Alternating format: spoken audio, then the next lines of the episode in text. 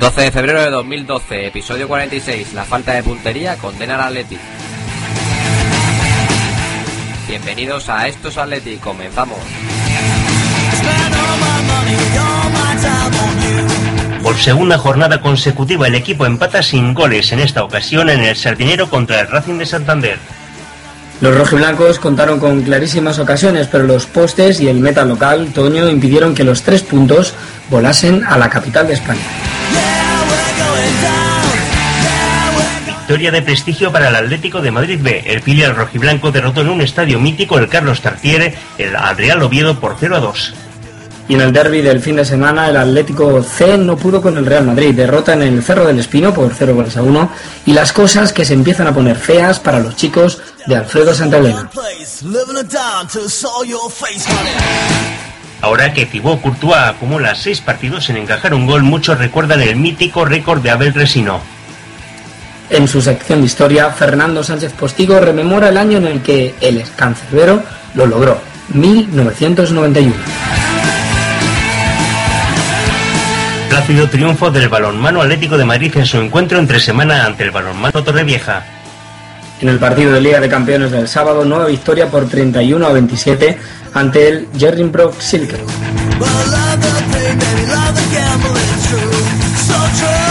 Una semana más os saludamos desde esta ventana al mundo rojiblanco.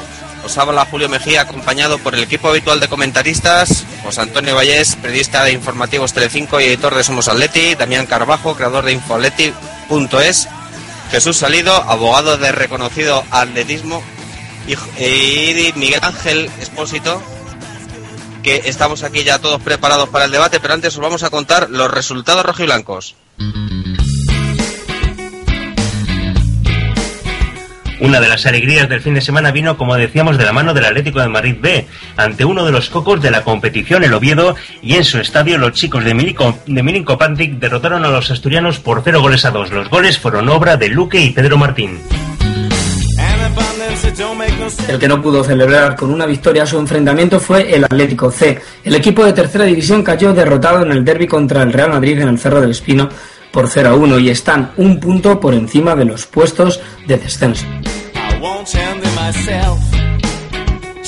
Victoria del Atlético de Madrid Juvenil de División de Honor por 2-0 ante el Unión Adarve, que les permite seguir liderando el grupo 5 de la categoría. Derrota, sin embargo, del Atlético madrileño por 3 goles a 1 ante el Real Murcia.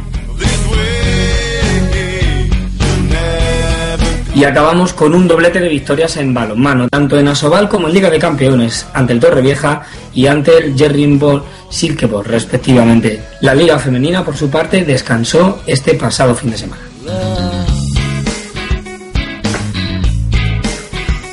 Ahora sí, vamos ya con el análisis en estos Atleti. Comenzamos por la actualidad más inmediata, que fue el empate a cero cosechado ayer por los rojiblancos en Santander, un partido que el Atleti pudo ganar tranquilamente un partido que la Leti jugó muy bien al fútbol, pero le faltó, como en otras ocasiones, eh, la falta de puntería, le faltó el gol para poder llevarse los tres puntos y haberse puesto ya en Liga de Campeones. Eh, quería preguntaros en primer lugar, por ejemplo, a José Antonio, cómo se le quedó el cuerpo después de ver, yo creo que el gran partido que hizo la Leti, pero no conseguir la victoria. Bueno, pues eh, se me ha quedado como se me, se me quedó en otros partidos de esta temporada, ¿no? Eh, pues con mucha rabia por, por ver que, que no se consigue materializar eh, muchas eh, ocasiones y, con la rabia de la sensación de que cuando nos acercamos a la posibilidad de, entrar por fin en, en, puestos de Champions, pues nos quedamos entre las puertas, ¿no? Nos ha ocurrido en más eh, ocasiones esta temporada.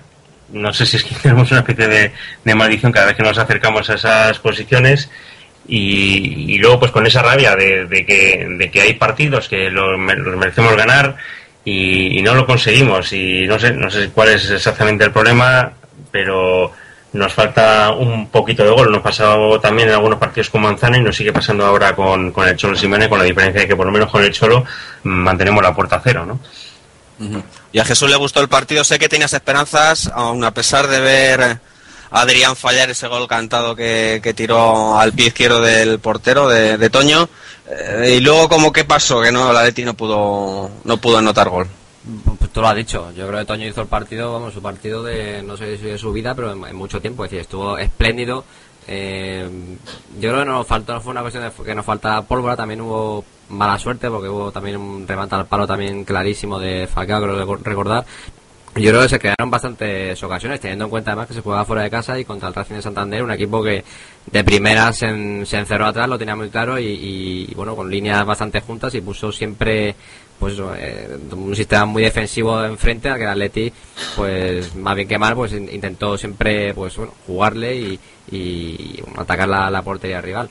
Em, bueno, eh, la verdad es que no es un no es un buen resultado, pero teniendo en cuenta, como ya comentamos en otros podcasts, lo, lo barato que está este año Europa y, e incluso la Liga de Campeones, pues, pues vemos que este empate mm, no que nos vale, pero que prácticamente nos, nos, nos deja ahí, incluso que nos, nos hace recortar puntos con, con rivales directos que, bueno, eh, que hubiera sido surrealista en, en otros tiempos, ¿no? Pero bueno, ahí, ahí están los, los números. Ahora mismo estamos, estamos casi, sí, bueno, en Madrid y el Levante eh, están ahí y si, si la cosa va bien nos podemos colocar incluso a un punto de, de, puesto de Champions. Sí, efectivamente.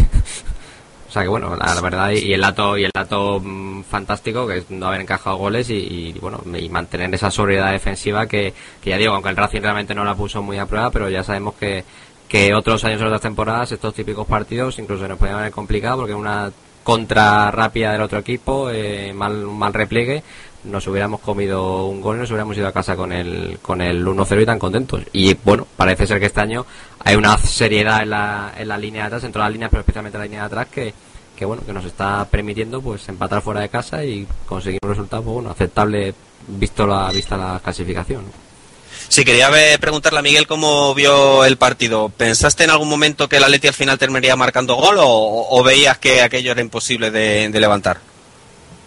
Hombre, el, razonamiento más lógico era pensar que el, Atlético iba a hacer gol en cualquier momento. Eh, eh, lo, comentaba también en el Twitter, ¿no? Que estaba viendo un equipo que era superior en todas las líneas al otro y, que el Racing estaba viviendo del momento brillante de, su guardameta y de algún que otro arreón, sin mucha importancia. Entonces, bueno, se, se esperaba que, que llegase el gol de, de la Betty en, en cualquier momento. No me gustó, tengo que decir, el, eh, los comentarios que sigo escuchando y que sigo leyendo de que el Cholo quiere eh, que el Atlético de Madrid eh, de alguna forma esté trabajado desde atrás y que luego yo, yo, creo que bueno es de alguna forma es una es una excusa no y me hace bastante gracia no el propio Cholo lo ha dicho prefiero jugar mal y ganar el otro día mismo en Santander lo, lo comentaba no creo que sea el motivo por el que ahora mismo estemos con pólvora mojada, ¿no? que ahora estemos más asentados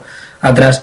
Eh, en cuanto a en cuanto a lo, que comentabas, eh, creo que, que, en cualquier momento el, Atlético Madrid mereció la, victoria, tuvo un inspiradísimo Diego, para mí el mejor partido que hizo Diego Rivas junto con el que vimos en, en Villarreal y balance positivo en cuanto al juego, pero el, resultado para mí es malo. Eh, Santander no es un no es un campo fácil, pero es de esos campos que, te quitan muchas oportunidades, igual que puede ser el Molinón.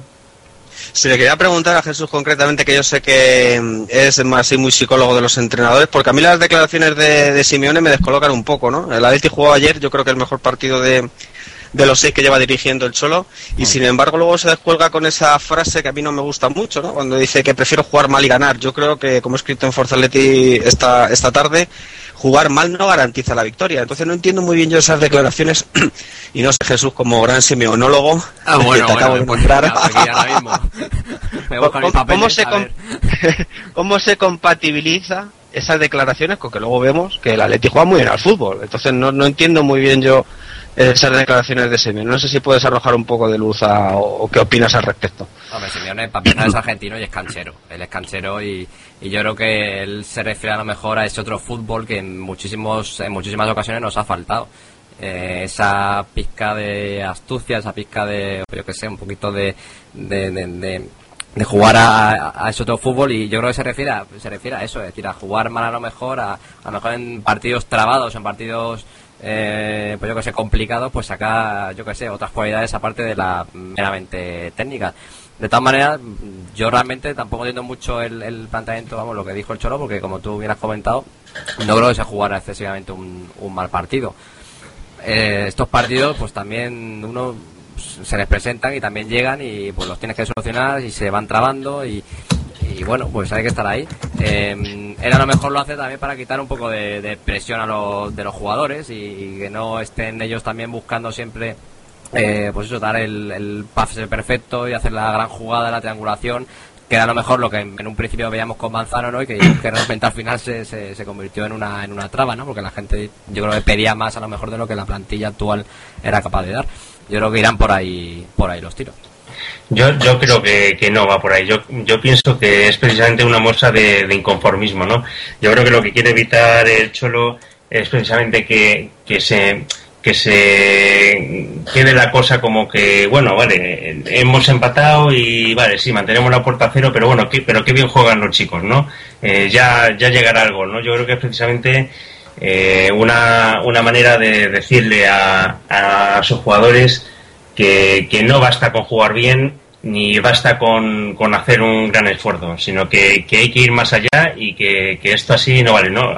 recordar cuando cuando Falcao metió dos goles eh, y falló un tercero, eh, no, no, recuerdo qué partido fue, ¿no? Le dijo, vale, muy bien, pero tenías que haber metido el tercero, capullo, ¿no? O sea, eh, no, no, no, vale con meter dos goles y salir contento del campo cuando pudiste haber metido un tercero y lo tenías que haber metido porque tú eres un pedazo de goleador como algo Bompino y no te puedes permitir fallar un gol cantado, o sea, y eso es así, o sea, la Leti hizo un partidazo ayer, eh, contra Racing y no puedes irte del campo sin haber metido un gol. entonces, eh, no me vale con hacer un partido bonito, con hacer un partido estupendo, con tal, no. Eh, hay que meter, o sea, esto no, no, te puedes ir así. Entonces, yo creo que es, van más por, por dejar la nota de inconformismo de que no nos quedemos todos como, bueno, pero joder, que bien juega el equipo. No, no eso no nos vale, eso no me, no me vale como entrenador. Prefiero jugar mal y ganar. A mí lo que me vale es ganar y nos tenemos que ir del campo con un resultado. Se juegue bien o se gane mal, nos tenemos que ir del campo con los tres puntos. Pues la verdad es que me tranquilizáis porque yo después de, llegar a casa ayer eh, leí la, la declaración de Simeno y la verdad es que no me gustaron mucho, pero, pero me tranquilizáis, la verdad es que sí. Yo creo que estoy de acuerdo con el razonamiento de José, ¿no? Eh, quiero evitar la autocomplacencia del equipo, no vale el jugar bien, vale el ganar, y eso demuestra el, el gen competitivo que tiene el Cholo, no, no le vale el, eh, el que se haga un encuentro, sabe que tiene en Falcao un, un jugador al que le puede exigir muchísimo más y que no se puede permitir el lujo de los X remates que, que tuvo ayer eh, a puerta, pues, pues aunque por muy inspirado que, tenga a Toño, pues de, fallar alguno que otro.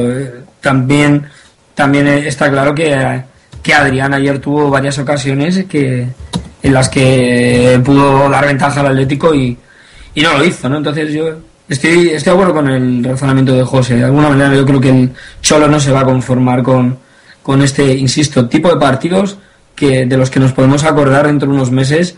Se está apretando eh, ¿Está más fácil Europa quizás que otros años? Sí, pero también se está apretando mucho por debajo. Están empezando a entrar eh, equipos que, claro, claro, que no contaban.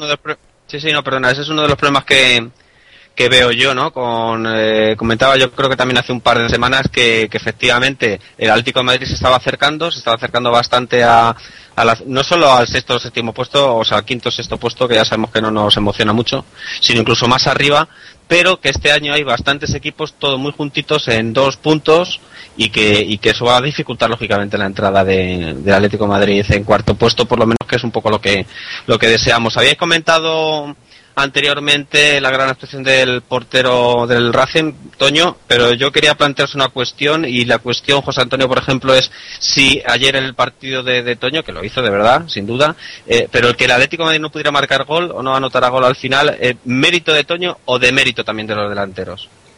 Hombre, siempre, eh, evidentemente, es, un, poco, es un poco de todo, ¿no? Pero, pero, pero ya viene siendo una costumbre, ¿no? Yo lo comentaba en, en eh, viene siendo una, una costumbre inalterable ya esto de, de, de, que hacemos, hacemos, hace grande a, algunos porteros que es una cosa un poco increíble, ¿no? Ya yo recuerdo, eh, ya esta temporada nos ha pasado en, más ocasiones ya nos pasó un poco también contra el Valencia, pero bueno, eh, el portero de Valencia, Diego, eh, a veces, ¿no? Eh, es, eh, es, un portero bueno, o sea, que, muy bueno, que no lo vamos a descubrir ahora, ¿no? Pero bueno, Toño sin desmerecerlo, ¿no? Es un portero eh, con mucho oficio, lleva ya muchos años ahí en primera, pero en fin, ayer hizo un partidazo alucinante, probablemente uno de los mejores partidos de toda su vida, ¿no? Y, siempre que un portero hace el mejor partido de su vida, lo suele hacer contra el Atlético de Madrid, eso estamos hartos de verlo, ¿no? ya el, portero del, de los Asuna es eh, Andrés Fernández,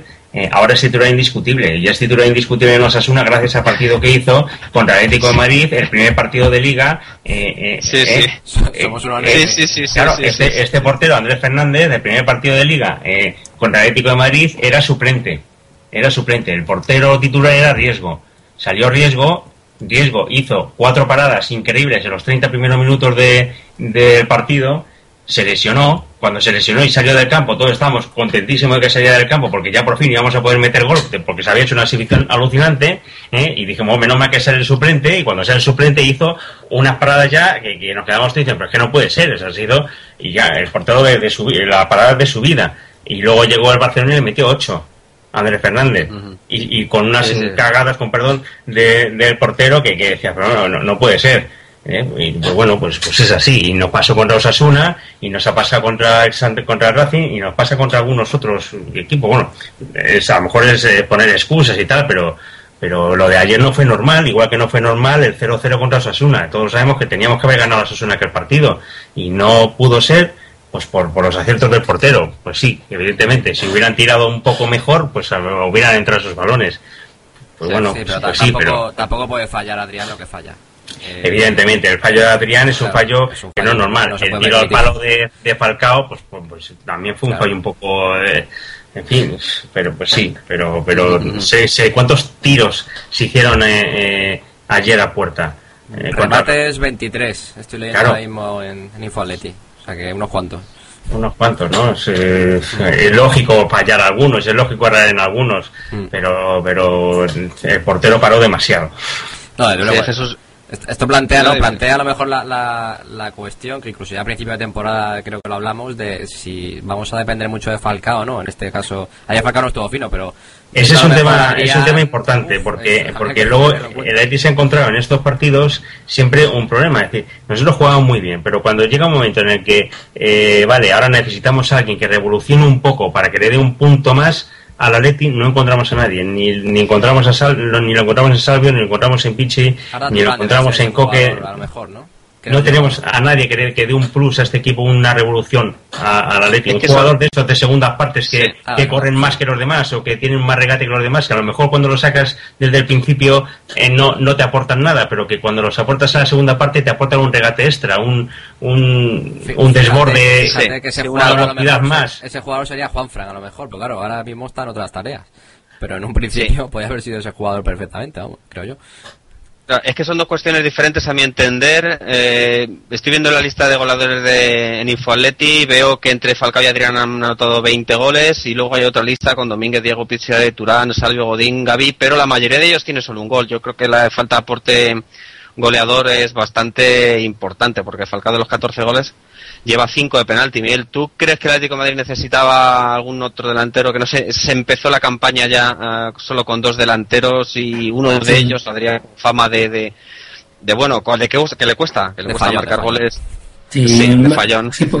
porque realmente Adrián no es un finalizador, no, es, es, un tipo que le gusta caer a la banda, que le gusta hacer y abrir el hueco. Ayer hizo un, bueno, el partido contra el Racing hizo un un partido excepcional a Dian. Eh, se le puede poner pelos al tema de la finalización, pero se movieron de maravilla y, vimos un, un juego que, que, bueno, hace meses nos hubiésemos llevado las manos a la, a la cabeza, ¿no? O sea, combinando bien, moviéndose muy bien arriba.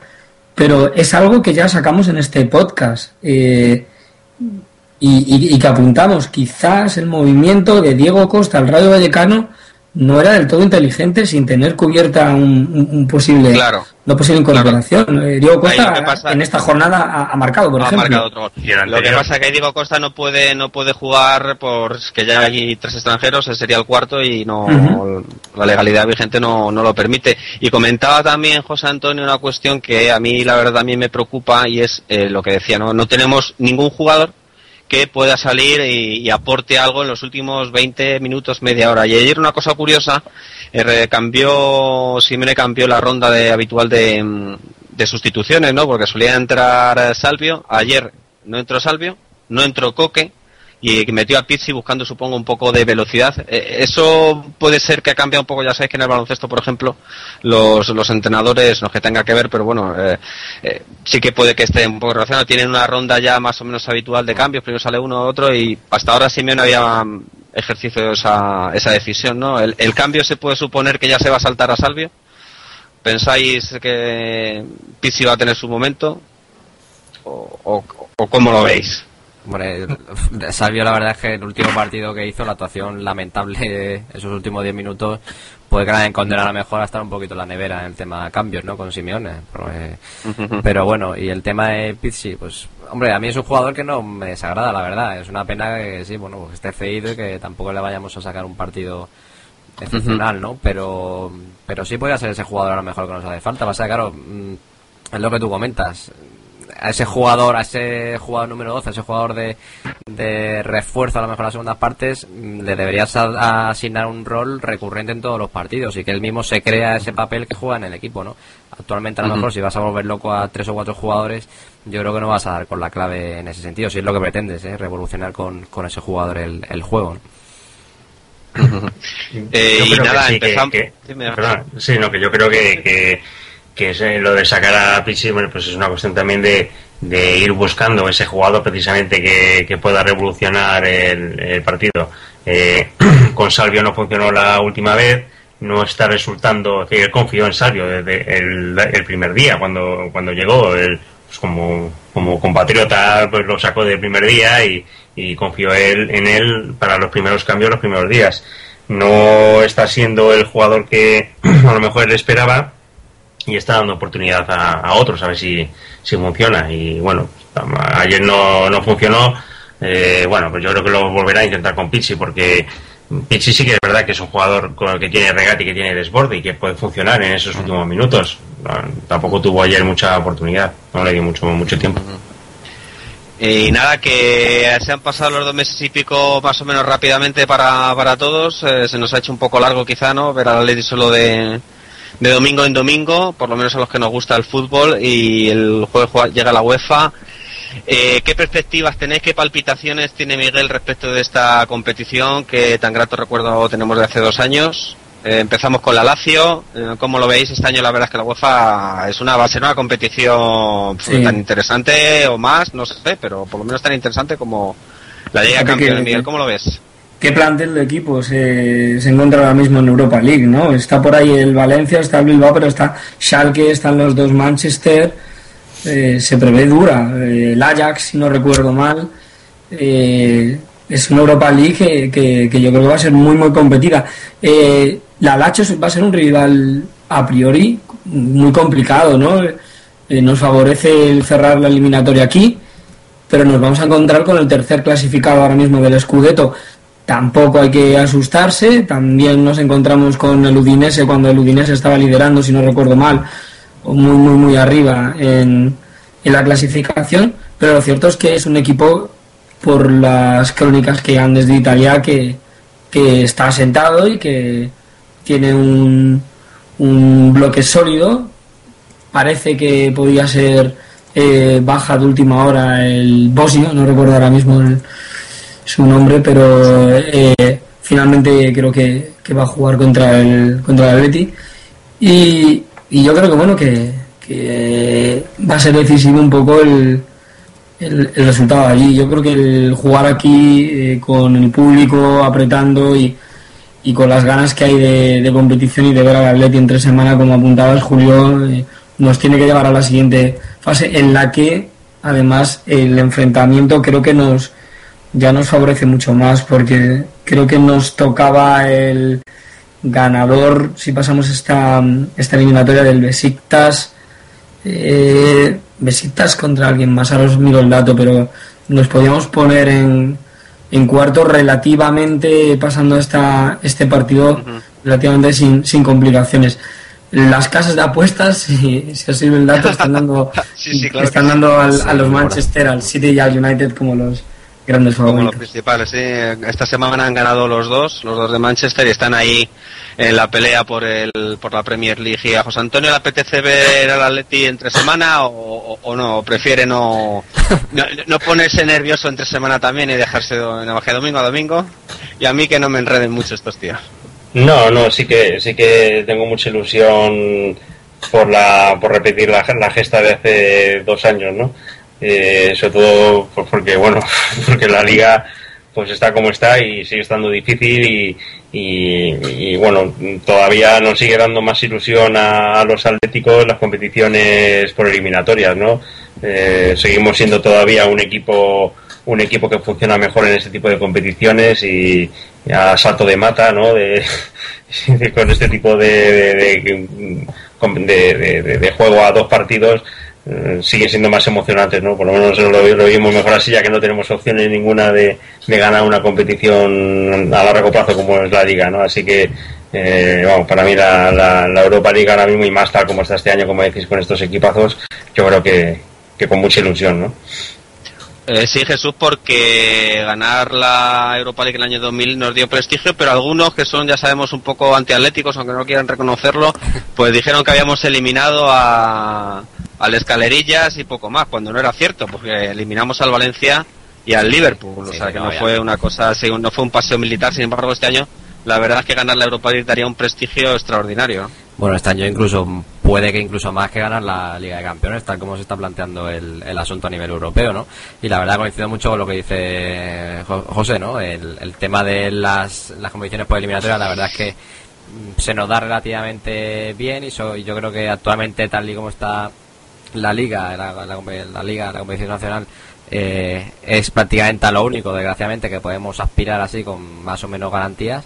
Y yo creo que tienen que darlo todo, es decir, sin, sin descuidar evidentemente la competición doméstica, porque hay que entrar sí o sí en Liga de Campeones, pero hay que estar muy, muy, con mucha intensidad en esta competición porque, porque este año se plantea que va a ser dura y bueno, mm, lo que tú comentabas, daría un prestigio de cara a Europa in- interesante, ¿no? Sí, no, al Julio, final los medios...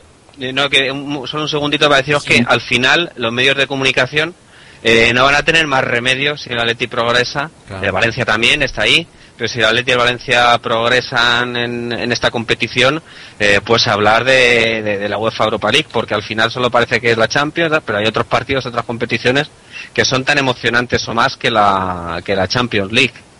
Entre el 5 y el 4 lo tienes garantizado porque como tienen los derechos de, de Europa League, pues ahí van a dar la UEFA a saco. Los Sí, demás pero no aparte sé. de dar la UEFA, José, pero me refiero además de dar la UEFA el partido correspondiente de cada jornada, me refería un poco más de cancha, ¿no? A nivel mediático y que bueno, pues que sea también una competición que yo creo que ha sido un gran acierto. Otras veces criticamos a, a Platini y la UEFA, pero yo creo que ha sido la verdad es que, que un acierto, ¿no? Plantear eliminatorias ya justo desde la vuelta de eh, de vacaciones de las vacaciones navideñas del invierno pues añade mucha emoción como estabais comentando. Yo creo que, que no van a tener más remedio y va a ser una competición interesante. La cuestión está en que el Atlético de Madrid lógicamente vaya superando las eliminatorias porque si a la primera de cambio la Lazio nos echa nos vamos a aburrir bastante. No, es lo que nos queda de temporada. Yo creo que Simeone para este tipo de, de competiciones eh, no va a venir muy bien, ¿eh? Para el tema de las eliminatorias, la verdad es que, puf, yo creo que es un valor añadido interesante. O sea que yo, yo sería yo soy optimista, de hecho, ¿eh? con la con la Europa League, la verdad. bueno bueno a ver si ¿dónde es en Bucarest me Bucarest parece ¿no? este año, sí, Bucarest. Bucarest. Creo que es el Venga, 9 de Bucarest. mayo, ¿no? Si no recuerdo mal. El 9 de mayo Jesús pues habrá que ir haciendo hueco. ¿no? para esta semana o qué El día 10 es mi cumpleaños, o sea que no digo más. Allí se hacemos una Bucarest. Pues ya sabéis, el equipo de estos Atleti está invitado para el viaje por, por don Jesús Salido. Aquí queda, no me voy a echar atrás delante de la audiencia, o sea que, dicho queda. Vamos a terminar. Vamos a terminar con el debate. Eh, y antes de pasar al dato de Damián, quería preguntarle a Jesús que no pudo estar la, la semana pasada, que comentamos con la entrevista a José Luis Sánchez de, de- de Señales de Humo, acerca de la sentencia del Tribunal Superior de Justicia de Madrid. Y yo dándole vueltas, vueltas y vueltas, digo, vamos a ver, aquí eh, el Ayuntamiento y la Comunidad de Madrid firman un convenio eh, para construir unas, eh, unas viviendas, eh, sabiendo, sabiendo, entiendo, que, que ellos mismos aprobaron una ley en la que no se podían construir esas viviendas. No sé, y a mí ese tipo de cuestiones, la verdad, me sorprenden respecto de la justicia. Quiero decir con esto que si la asociación Señales de Humo no hubiera recurrido ese, ese convenio, pues si hubieran construido pisos de, no sé, 15, 20, 30 pisos, eh, sabiendo que hay una ley contra ello. No sé cómo Jesús lo ve esto, no sé si te pilla un poco fuera de juego, Eh, como... Esto desgraciadamente queda a lo mejor muy recargado que lo digan, pero es muy habitual. Es decir, las administraciones públicas muchas veces eh, realizan convenios entre ellas o incluso realizan adjudicaciones o procedimientos administrativos a sabiendas de que legalmente eh, cuando bueno hay veces que o es interpretable o hay una laguna muy clara en, ese sentido. Y en este caso es lo que lo que ha pasado. Es decir había un, un problema un problema interpretativo de carácter bueno con el tema de eso de las alturas y, y la calificación urbanística de- del terreno. Y bueno pues claro, al final pues han se han pillado los dedos porque no contaban a lo mejor ellos con que con que una asociación iba a salir con una interpretación bueno y con iba a estar ahí tan, de una manera tan puntiosa analizando el convenio analizando la legislación aplicable. Mm, yo respecto a la sentencia la verdad es que soy un poco no soy tan optimista como como bueno como mucha gente no porque porque no sé yo creo que estas cosas al final eh, si lo quieren arreglar entre el ayuntamiento y la comunidad lo van a, a terminar arreglando porque bueno la ley yo creo que les da margen para eh, ellos pueden calificar digamos hacer excepciones al tema de las alturas con el tema de los edificios singulares y tal y al final es una potestad discrecional prácticamente de, de cada administración Aquí el, el Sí, eso tema a favor es el tema de la crisis económica. Claro, ya no es un tema de interpretación jurídica, sino de que, de que puede haber, a lo mejor no haber dinero. A lo mejor FCC a lo mejor ahora pues se intenta echar Claro. atrás con la excusa esta y no ve la operación tan clara de una manera, no ve la viabilidad económica tan clara como antes y, y aprovecha este resquicio para a lo mejor dar un paso atrás y forzar otra, otra interpretación al respecto. Mm. Pero bueno, no sé, la verdad es que es un tema complicado, es un tema complejo y, pero ya te digo, yo cuando hay administraciones por medio, además en este caso de la misma sintonía política, pues Sí.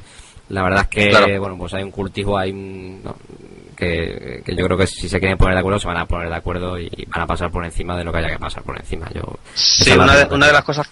Sí, Jesús, perdona. Una de las cosas que comentó José Luis al respecto, cuando le preguntamos que cómo veía era un poco el futuro de, de- del Calderón, el Tratado de Peñetas, al final se iba a hacer o no, una de las cuestiones que comentó y con la que yo más me quedé fue con eso que estabas comentando tú, ¿no? La voluntad política, Claro. pues desde luego va a ser fundamental en este asunto. Parece que eh, Esperanza Aguirre se ha desmarcado un poco del asunto, ha zanjado el tema diciendo que la comunidad no va a recurrir al asunto y que, y que entonces el convenio que firmó el Atlético de Madrid con el ayuntamiento tendrá que modificarse.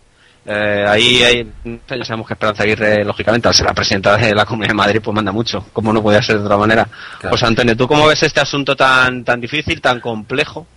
Pues mira, lo que lo que comentabas, Julio, cuando hacías la, la pregunta, eh, realmente resulta resulta absolutamente escandaloso, bajo mi punto de vista. O sea, resulta escandaloso que, que, que se haya llegado a este, a este, a este punto, ¿no? Porque eh, efectivamente, eh, vamos a ver, es la Comunidad de Madrid la que la, y la propia Esperanza Aguirre la que la que hace esta ley de, del suelo por la cual no se puede edificar por encima de, de, de cuatro alturas, Claro. creo que es. Eh, des- eh, Temas áticos, sí. Claro, la, la comunidad es, es perfectamente consciente cuando, cuando hace un convenio con el Atlético de Madrid y con el Ayuntamiento, es perfectamente consciente de que esa, esos eh, rascacielos que, o eso, bueno, no ya será rascacielos, pero bueno, esos edificios altísimos que pretenden hacer en esa zona, eh, pues por lo menos eh, bordean eh, la ilegalidad. Por lo menos son, son conscientes de que eso no, no está, parece muy bien, ¿no? Eh, entonces ya no es que, que, que señales de humo eh, pusiera en cuestión esa, esa, esas construcciones. Es que lo podía haber puesto eh, la peluquería de la esquina o cualquiera, es decir, o, o un vecino cualquiera. Es decir, que esto. eh, pero claro, es que el primero que tenía que haber puesto una denuncia contra ese convenio es la propia Comunidad de Madrid, que es la que, Claro, que es la claro, que eso- había hecho esa ley, ¿no? O sea, no, no, no tenía que haber sido señales de humo o un vecino, es que tenía que haber sido la propia Comunidad de Madrid la que tenía que haber dicho, oiga, es que esto no se puede hacer porque es que esto eh, eh, no, no está de acuerdo con la propia ley que he hecho yo. O sea, eh, Es que eso entonces- me- como yo estoy, estoy absolutamente, perdona José, estoy absolutamente de acuerdo contigo, por eso le he preguntado a Jesús, porque a mí me parece Claro, escandaloso es que, también. es que, o sea, se supone que cuando la Comunidad de Madrid hace una ley para que no haya edificios eh, por encima de esas alturas, es porque quiere guardar una línea eh, urbanística concreta, porque no quiere que proliferen eh, rascacielos que rompan el, el, el, skyline de Madrid, porque quiere decir, porque quiere proteger a los ciudadanos de una, de una serie de aberraciones urbanísticas. Luego, si la Comunidad de Madrid pretende proteger a los ciudadanos de eso, lo que no puede es firmar un convenio para que se produzca precisamente aquello sobre lo que quiere salvar a los ciudadanos. Entonces, a mí me parece ciertamente y absolutamente escandaloso lo, que se ha producido. Entonces, que sea ahora la propia Esperanza Aguirre la que está diciendo, eh, eh, la que sale diciendo, pues es que ahora el ayuntamiento tendrá que hacer otro convenio con el Atlético de Madrid porque esto no puede ser, pues es que me parece una hipocresía eh, brutal. Entonces, bueno, eso por un lado. Y luego, por otro, pues como dice Jesús, eh, las partes efectivamente al final pues van a llegar a un acuerdo para hacer esto posible porque también la ley tiene su trampa como todas las leyes entonces eh, ya están hablando de juntar los edificios eh, para, para, para, concentrar los edificios estos altos que quieren hacer o hacer, no sé hacer una trampa porque la ley permite la singularidad de determinados edificios. singular claro, entonces pues hacer unos edificios singulares calificarlos como singulares y de alguna manera salvar esto para que e-, ese pueda vender eh, todas los, las viviendas que quiere vender para poder sacar el dinero que necesita. entonces, pues bueno, de alguna manera acabarán sacando eso, a lo mejor no tanto dinero como, como pretendían, pero bueno, más o menos eh, intentarán salvar los muebles de alguna manera para que se saque la cantidad de dinero de los ciudadanos, que es, al final es eso, para, para poder eh, eh pues sacar adelante el proyecto.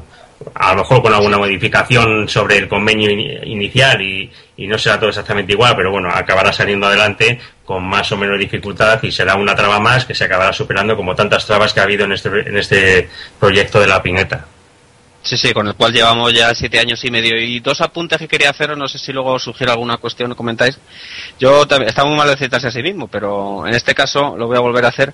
Eh, yo hay dos cosas que este convenio no entiendo desde hace mucho tiempo, y es que eh, el interesado en que el Atlético de Madrid se vaya del Calderón a la Peineta, es una de las cosas que a lo mejor eh, se me pasó, se nos pasó preguntarle a, José Luis Sánchez, eh, como decía, es el ayuntamiento el que primero que quiere que el Atlético de Madrid se vaya del Calderón a la Peineta. Pero sin embargo es el Atlético de Madrid el que tiene que pagar el soterramiento de la M30 y eso es algo que no entiendo. ¿Cómo es posible que un club, una entidad, tenga que pagar una infraestructura eh, para la ciudad?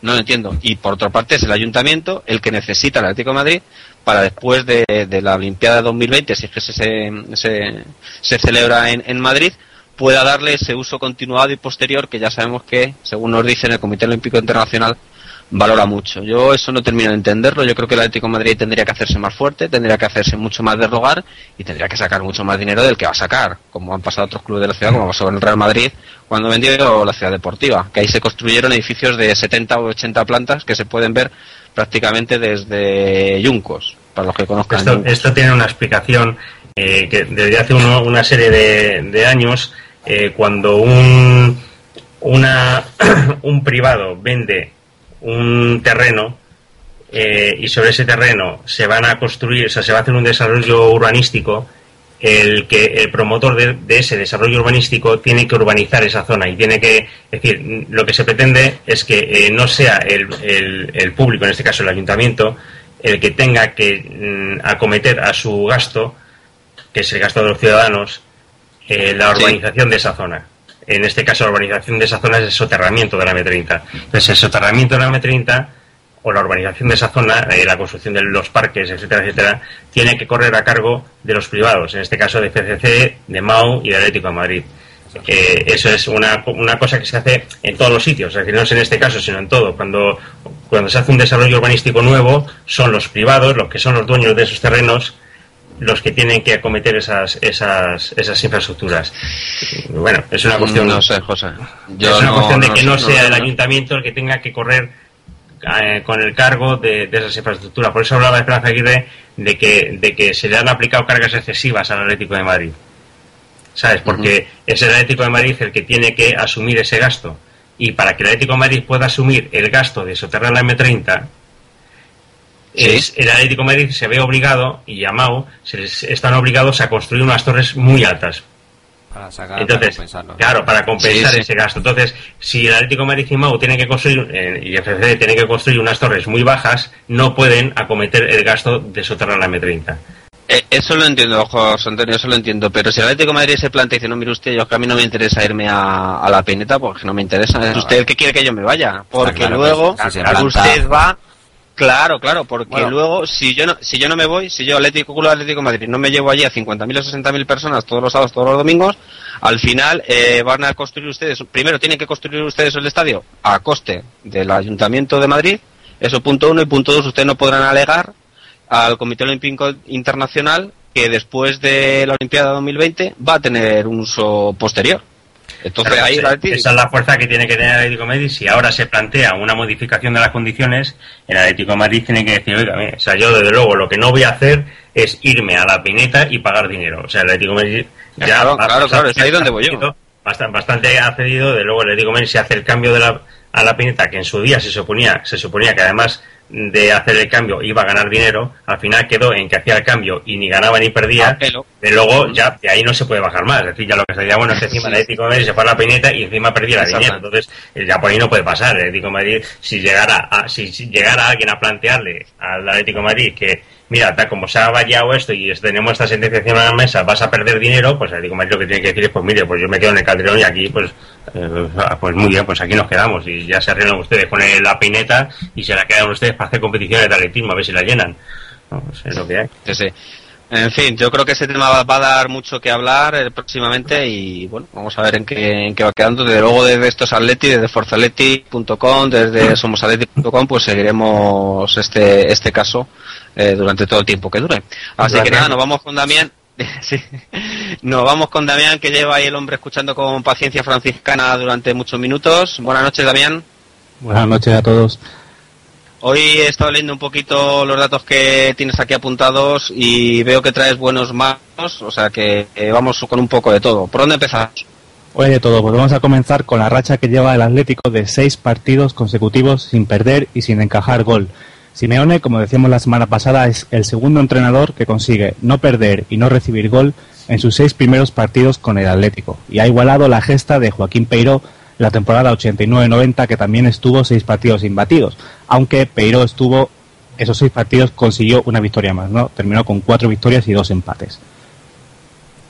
Respecto al, al Racing, respecto al Racing, el partido del Racing Atlético no gana al Racing en Santander desde hace cuatro años, desde el 10 de febrero de 2008. Desde entonces se ha traído de allí dos empates y tres derrotas, pero lo había hecho al menos marcando.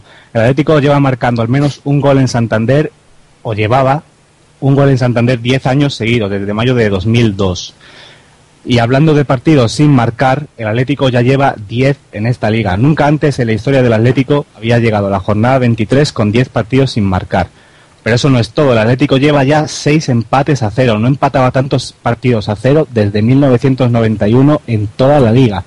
Es el equipo con más empates a cero de toda la primera división. Y sí, a mí ese dato me parece, eh, perdona, me parece determinante. Ya lo hemos comentado un poco en el debate, ¿no? Pero yo creo que si queremos aspirar al tercer cuarto puesto no podemos ir en proporción de partidos, porque si no vamos a terminar eh, la liga pues con 20 partidos y más. Eh, a este ritmo, casi la mitad de la temporada. En fin, Damián, sigue si quieres. con 20 empates y termina con 20 empates es complicado entrar en Champions League. Pues... Decíamos que, que, gran parte de la culpa del empate a cero del Atlético en Santander la tuvo el portero del Racing. Toño es el portero con más remates de sus rivales a los palos de toda la liga con 15. El Atlético le hizo 2 en el partido de ayer y a eso hay que sumarle las 10 paradas que hizo Toño. Es un número de paradas impresionante para un portero en un solo partido. 10 paradas hizo en Santander, Toño. 10 paradas y los dos palos, aparte. No está mal. Es que no está mal. No, está nada mal.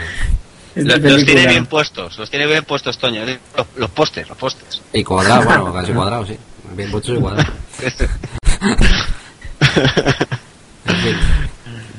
y para finalizar, sí, para finalizar, como siempre, dos nombres propios. El primero, Courtois, que alcanza los 540 minutos sin encajar gol. Como dijimos la semana pasada, desde el récord de Abel, ningún portero del Atlético había estado tanto tiempo imbatido.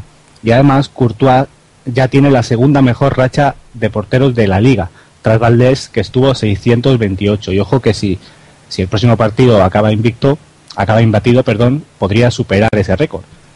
Sí, luego, luego Fernando nos va a comentar esa eh, temporada de la 90-91, que si os acordáis estuvo dirigida por Tomis, por Tomis Lakivic, donde Abel eh, superó, vamos, alcanzó ese fantástico récord que todavía le queda mucho a, a Curta. ¿Cre- ¿Creéis que es Anda, posible? que como lo, como lo pase el récord, ¿Eh? ¿eh? ¿Cómo lo veis? Eh, ¿Cuánto- ¿Creéis que es ¿Cuántos minutos estuvo, cuántos minutos estuvo Abel? 1200, 75. 75. ¿Y ¿Cómo eso lo veis? Todavía queda eso- más de la mitad, pero bueno. ¿Esos cuántos partidos son, más o menos? Pues entre 90, 20, yo qué sé, 18 por ahí, ¿no? Algo así. Es una barbaridad, sí. Eh, 14, 14 y algo. 14, 14, efectivamente. Son muchos. ¿no? es imposible, con el Barça es por medio. imposible de El Barça repetir por medio lo veo muy complicado, ¿eh? Si hubiera sido Claro, en, claro, otra, claro. en, otra, en otro tramo de liga, pues no te diría yo que no, pero, pero con el Barça ahí en mitad, bueno, y el Madrid que también. no sé, De todas formas, es que al Atleti, es que al Atleti es que ni le disparan a puerta, porque ayer el Racing yo no sé si tiraría un par de veces y un par de cornos, o sea que, no. Por ahí la cosa la verdad es que está bastante afianza. Igual que adelante decimos que tiene que mejorar la defensa. Está bastante bien. Y luego nos trae esa Perea, ¿eh? el omnipresente Perea. Qué grande. Sí, porque la, la leyenda Perea ha alcanzado los 18.000 minutos en primera división en 216 partidos. Ha jugado una media de casi 84 minutos por partido. Es impresionante. Perea ha sido titular en 209 de esos 216 partidos. Yo a Perea lo ponía al próximo partido de delantero centro. Hay que conseguir que Perea se Que marque al Atleti marcando un gol. Bueno, que tire algún penalti, ¿no? Más que eso, ¿no? O eso, que Le tire un penalti, Falcao, pues joder, y... No, no, yo- lo- Sería un Oye, gesto pues que no es ninguna tontería, ¿eh? un, par- un ¿eh? partido que, un que partido sí, que sí. vayamos ganando 3-0 y que te- nos piten un penalti a favor, pues oye, le mandas a Perea y que, y que meta algo de penalti, ¿no? No seré yo quien, quien me queje, desde luego, ¿eh? No, no, en serio que, que nos agradecería como club, yo creo. A Perear le debemos, Debe yo que le debemos mucho, ¿eh? En serio, yo soy, yo siempre he sido pereísta. Yo también. verdad, yo creo que poniendo una balanza de vía B, yo creo que le, debe- vamos, que le debemos más a Pereira de lo que, bueno, que yo creo que ha salvado más cosas de las que, de las que, bueno, las que- Jesús, es que tú eres simeonólogo, quiquista, Pe- pereísta. pereísta, Sí, causa, yo creo que cosas crack. un poco, ¿eh? Pero, Falcao. hay una cosa, hay, hay una cosa que no falla y es que eh, la, la gente se ha podido comprar muchas camisetas del Atleti, pero hay una camiseta que durante años no le ha fallado a nadie y es la de Perea. Qué Efectivamente. bonito, sí señor. Sí, Y, señor. y- y yo, y yo voy a decir una cosa, si este año como parece ser va a ser el último de Perea, yo creo que a Perea hay que hacerle un homenaje, Perea no se puede ir del Atlético de Madrid sin que, no sé, no sé si un partido homenaje que ya no se, ya no se estiran ese tipo de cosas, pero desde luego sí que el último partido habrá que aplaudir a este hombre, ¿no? Yo creo que se lo merece. yo hasta que me sangren las manos, ¿eh? Pues Muchísimo. habrá- es, habrá es el algún típico cañón que- jugador que, que no es carismático y que si estuviésemos hablando ahora de cualquier otro jugador con estos guarismos estaríamos hablando de, pues, de una leyenda, pero los, los datos están ahí. eh, Lo acaba de decir una Daniel. leyenda es. Una leyenda Eso es. es innegable, ¿eh? eso es innegable. Es historia roja y blanca este hombre. Por supuesto, Claro. por supuesto. Ah, ver, lo que pasa es que esos Bien. fallos que comete de vez en cuando Ah, bueno. pues dan al traste de, pues nos acordamos de pues eso, Sí, de, de sí. esos errores monumentales no y eso es lo que lo que de alguna forma está en el dedo de Perea para mí eh, historia ya del Atlético de Madrid por supuesto me uno al, al aplauso de, de Jesús y si hay que ser pereísta pues es pereísta también ¿no? Yo creo que Bueno, una camiseta sí, nos no, vamos a eh. comprar todos y nos haremos la foto de rigor y la subiremos a la página para demostrar nuestra adhesión a- al movimiento. Para dar Sí, paso no, que- al que- próximo, a la próxima sección, no me cabe la menor duda de que Fernando Sánchez Postigo está ya escribiendo eh, un capítulo de su próxima enciclopedia, eh, de su próxima enciclopedia con, con Perea. Yo creo que es de justicia, vamos. Nobleza obliga, además. Sí, no, quería resaltar para terminar y ya entramos con la, con la sección de historia el dato último de 209 partidos titulares de 216 partidos. Eso son noventa y tantos largos por ciento de partidos titulares. Eso es una barbaridad tremenda la que está consiguiendo este hombre Atlético de Madrid. Y lo que hemos luego. dicho que con, con múltiples entrenadores, ¿eh? Caso titular con, Sí, sí, muchísimos entrenadores, ¿eh? Que eso es muy, muy significativo. Pues nada, Damián, buenas noches. Muchas gracias, como siempre. Buenas noches, hasta la próxima. Y visitaremos infoaleti.es como se merece para sacar todos estos datos y otros datos curiosos que podemos encontrar en tu magnífica página. Pues nada, chicos, nos vamos con la sección de historia que nos trae, como siempre, Fernando Sánchez Postigo. Un nuevo capítulo ya hemos adelantado, es eh, la temporada 90-91, el año de, Tomis Lakivic, fallecido el año pasado, es la temporada del récord de Abel, una temporada bastante buena para el Atlético de Madrid.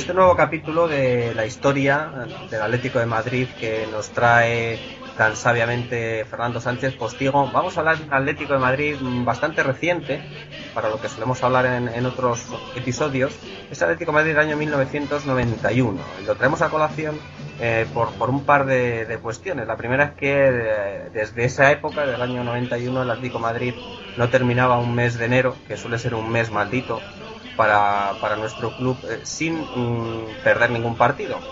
Y también porque, bueno, el Atlético de Madrid, por lo menos en los momentos en que estamos grabando este episodio, eh, lleva cinco partidos seguidos sin que le anoten gol y como en esa temporada, en el año 91, se produjo el récord de imbatibilidad de, de Abel. Pues nada, le hemos pedido a Fernando que nos refresque un poco la memoria. Fernando, buenas noches. Hola, buenas noches. Pues háblanos un poquito de, de ese año, que no fue un mal año. No sé, era a lo mejor el mejor año de la historia del Atlético de Madrid, pero no fue un mal año. No, para mí fue hasta un notable año, porque no todos los años se gana una Copa del Rey y se queda subcampeón de liga. O sea, las dos competiciones nacionales estuvo a tope. En esa temporada era la 90-91. En La temporada la comenzó Joaquín Peiró como entrenador, pero batiendo un nuevo récord en la historia del Atlético de Madrid negativo, fue la primera vez que un entrenador no inicia ni la temporada. Fue cesado eh, tras perder el trofeo Ramón de Carranza. Un entrenador en Atlético de Madrid, como siempre en esa época, que no llega ni a empezar la liga. Algo ya histórico, que ya ahora mismo esperan a las primeras jornadas. Bueno, en esa época se cargan al entrenador, a Joaquín Peiró, antes de empezar la liga. Y entonces se queda el Atlético de Madrid sin entrenador. Las dos primeras jornadas, eh, interinamente acoge el banquillo eh, Ovejero, que era el segundo entrenador, hasta que llega un hombre clave en esa temporada, que como es el yugoslavo, en ese momento eran yugoslavo, yo- luego ya eran croata, con el lío este de las nacionalidades, y al final fue el croata Tomislav Ivic el que llegó al Atlético de Madrid. Un hombre con una trayectoria mundial, había entrenado a muchísimos equipos, había ganado campeonatos en varios países y llegaba al Atlético de Madrid a mitad del mes de septiembre con un equipo que había empezado la liga con una victoria y un empate y que tenía un buen plantel. Ibiz era un hombre que sabía dotar a los equipos siempre de una sólida defensa, que eh, su, basaba siempre su táctica en defender bien, atacar rápidamente y jugar mucho en equipo. No era un entrenador que fuera defensivo en el sentido que todos se posicionaran atrás, sino que él basaba en el sentido de defender bien y atacar a cuando teníamos que atacar. No echaba el equipo a lo loco al ataque, pero el Atleti también marcaba goles. Poco a poco los jugadores fueron cogiendo el sistema de Ibiz. Mm, Al principio hizo cosas rarísimas, por ejemplo yo me acuerdo que puso a Solozábal de, la, de medio izquierda en un partido, no conocía a los jugadores bien y algunas cosas raras pues en las primeras jornadas hizo. Y eso pues a la larga se perdieron una serie de puntos que luego al final de liga pudieron haber venido muy bien. Luego ya tras eh, estos primeros bandazos que costaron entre otras casas por la eliminación de la Copa de la UEFA, una eliminación bastante triste ante la Politécnica de Timisoara, un equipo bastante flojo. Ese partido, el partido, vamos, los dos partidos los vi yo y el de vuelta estuve en el campo. Yo antes no iba al fútbol tanto como, como Yo también estuve. y allí estuve, sí, sí. En el de ida nos ganaron 2-0 en un campo totalmente de antiguo, jugando fatal. En la vuelta todo el mundo decía, bueno, un pinchazo 2-0 fuera, aquí se remontará. Pero nada, no hubo manera, se sacó todos los delanteros del equipo, pero nada, 1-0, un gol al final y nada, no, no hubo manera de, eliminar un equipo totalmente modesto. Eh, ya algunos incluso decían, bueno, eliminación del equipo en Copa de la UEFA, en la Liga se está un poco renqueante. La cabeza de Ives ya colgaba de, un hilo, porque conociendo a Jesús Gil en esa época, se cargaba a los entrenadores rápidamente. Pero afortunadamente en esa temporada Ives aguantó, aguantó y formó un bloque muy fuerte.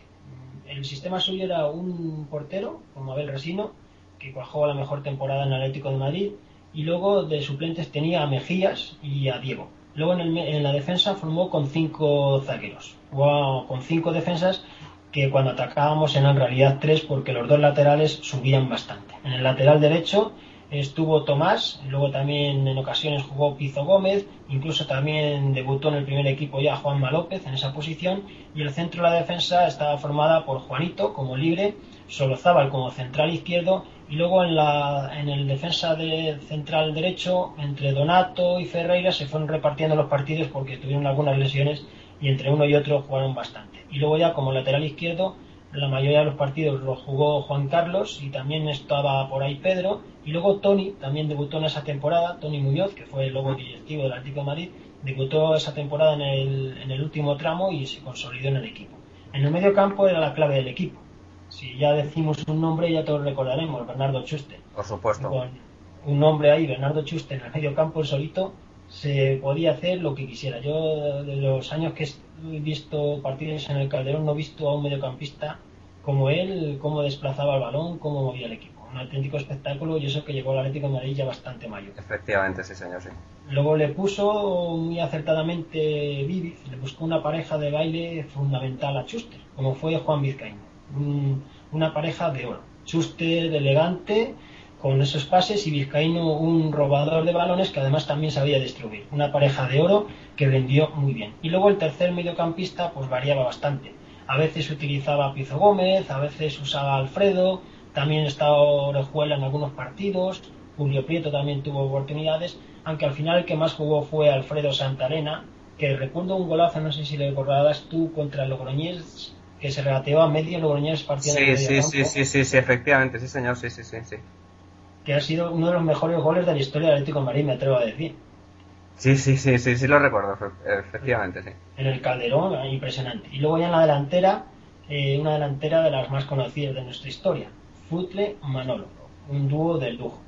Vamos, una temporada con esos dos delanteros eh, histórica, marcando goles, asistiendo, y teníamos un revulsivo muy importante en esa temporada como era Juan Sabas. Es muy importante en mi forma de ver el fútbol tener siempre en el banquillo el típico delantero que salga 15, 20, 30 minutos y sea capaz de revolucionar un partido y Juan Sabas era fundamental en eso. Yo creo que estos últimos años el Atleti ha, faltado mucho un delantero centro, un delantero de ese estilo como Juan Sabas. No tenemos ese tipo de jugador que, que sabía salir del, del banquillo. Y Sí. luego ya resum- sí, no, te iba, te iba- te iba a decir un poco al respecto de, mm, de efectivamente que tiene razón en lo, lo de Juan Sabas, pero lo que pasa es que es difícil encontrar ya futbolistas de ese estilo, ¿no? Que lleguen a, ya, ya.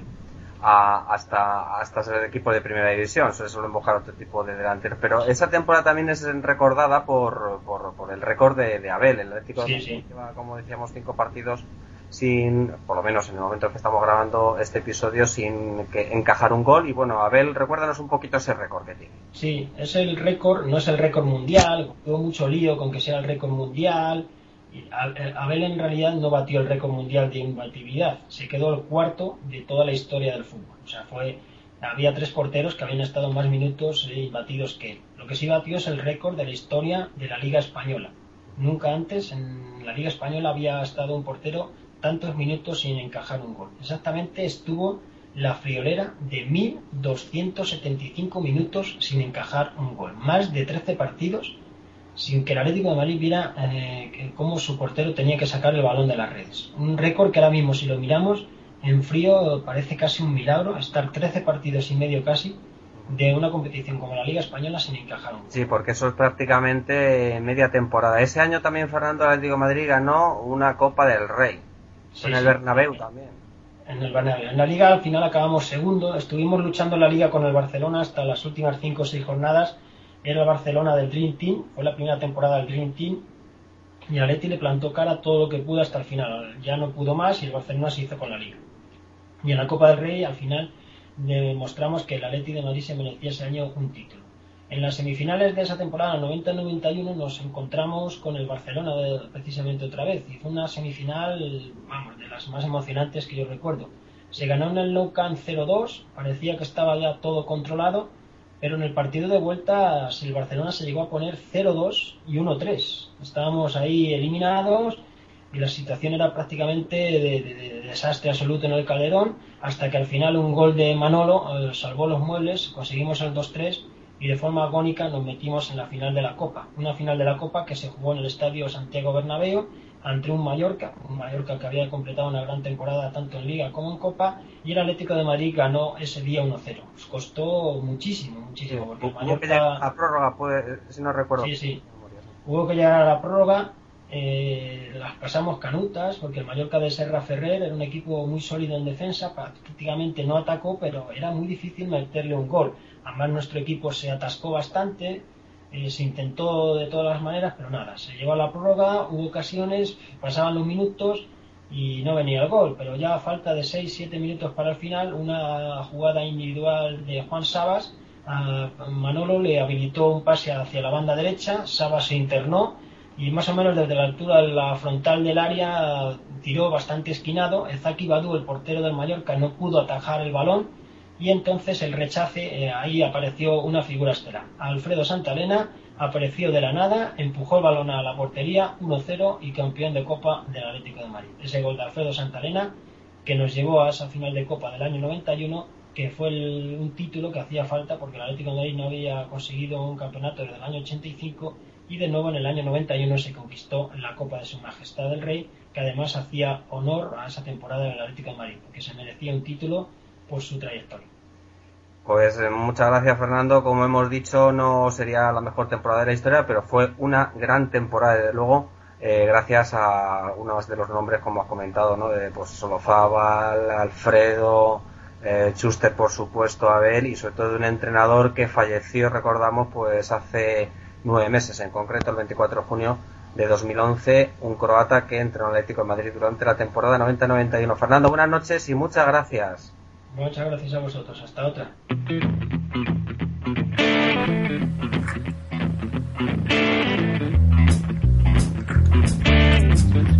Nos quedan un par de secciones. La primera son las noticias de la semana que nos trajo el Atlético de Madrid.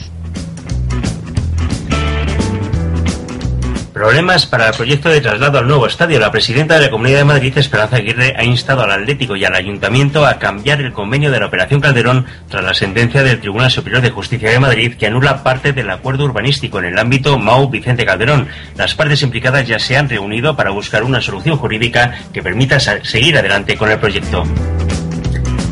Diego Godín y Tiago pueden ser finalmente de la partida de la expedición que se traslada a Roma para enfrentarse a la Lazio en 16avos de final. El uruguayo ultima en su preparación y el portugués afortunadamente no sufrió rotura como se pensaba en el último encuentro en Santander. Francisco Regalón Cerezo cumplió su sueño. El canterano no pudo debutar, pero formó parte de la convocatoria del primer equipo ante el encuentro de Liga contra Racing. A esa convocatoria también volvió el portugués Silvio después de dos meses y medio de baja. Último apunte de noticias. El miércoles el Papa Benito XVI recibirá al Atlético de Madrid. Es una cuenta pendiente, que tenía una cita, más que cuenta pendiente que teníamos con su santidad, sí, hombre, sí, no veáis. Desde la consecución de la Europa League, que se, se estableció que se quería, quería hacer una audiencia con el Papa y no, al final no se pudo celebrar y por eso se ha pospuesto. Y aprovechando el viaje a Roma, pues nada mejor que, que visitar el Vaticano. Vamos a ver si, Nos ver si vamos nos da suerte, ¿verdad? Sí, sí, aunque el Papa va de blanco, no es muy tal, pero bueno. Y- y Bueno, la- eh, Bueno, la ya, tuvo un encuentro con ya tuvo un encuentro con Jesús Gil, que supongo que lo bendijo y desde entonces mira mira que bien, no, que bien nos va. Bien nos va. Supongo que les regalaremos una camiseta y, y Y él nos dará un rosario, ¿no? Para- la, la exhibirá, efectivamente. Así que la última sección, como siempre, todos los rojiblancos que nos estéis escuchando, sacad la agenda, anotad en bolígrafo rojo las siguientes fechas que son las de los partidos del Atlético de Madrid y sus secciones. Dos partidos esta semana del Atlético de Madrid. El próximo jueves a las 7 de la tarde el equipo jugará en el Olímpico de Roma ante la. El domingo a las 6 de la tarde nuevo partido lejos del Vicente Calderón, en concreto ante el Sporting de Gijón en el Molinón.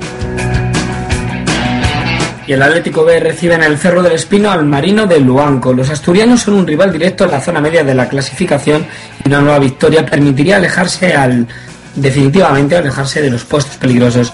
El Atlético C por su parte visita al Navalcarnero. En juveniles el Atlético de Madrid visita al Numancia, mientras que el Atlético madrileño recibe al Castellón. Duelo por todo lo alto en el partido del Atlético Féminas. Las chicas reciben a todo un histórico del fútbol femenino, el Athletic Club de Bilbao. El balonmano Atlético de Madrid visita este miércoles la cancha del balonmano Huesca, uno de los equipos de la zona baja de la clasificación. El domingo en Vista Alegre vuelve la Champions. Los de Dusevalle reciben al Fuse Berlín.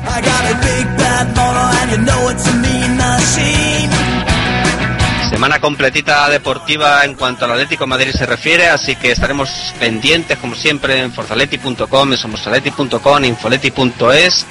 Podéis seguir nuestras cuentas en Facebook, en facebook.com barra estosatleti, también en Twitter, enviar email a info@estosatleti.es. Estos Atleti está formado por Damián Carbajo, Miguel Ángel Espósito, Julio Mejía, Ricardo Menéndez, Jorge Ordaz, Jesús Salido y José Antonio Valles. Colabora en la sección de historia Fernando Sánchez Postigo. Nuestras cuentas de Twitter y otros enlaces de interés los podéis encontrar en las notas del programa.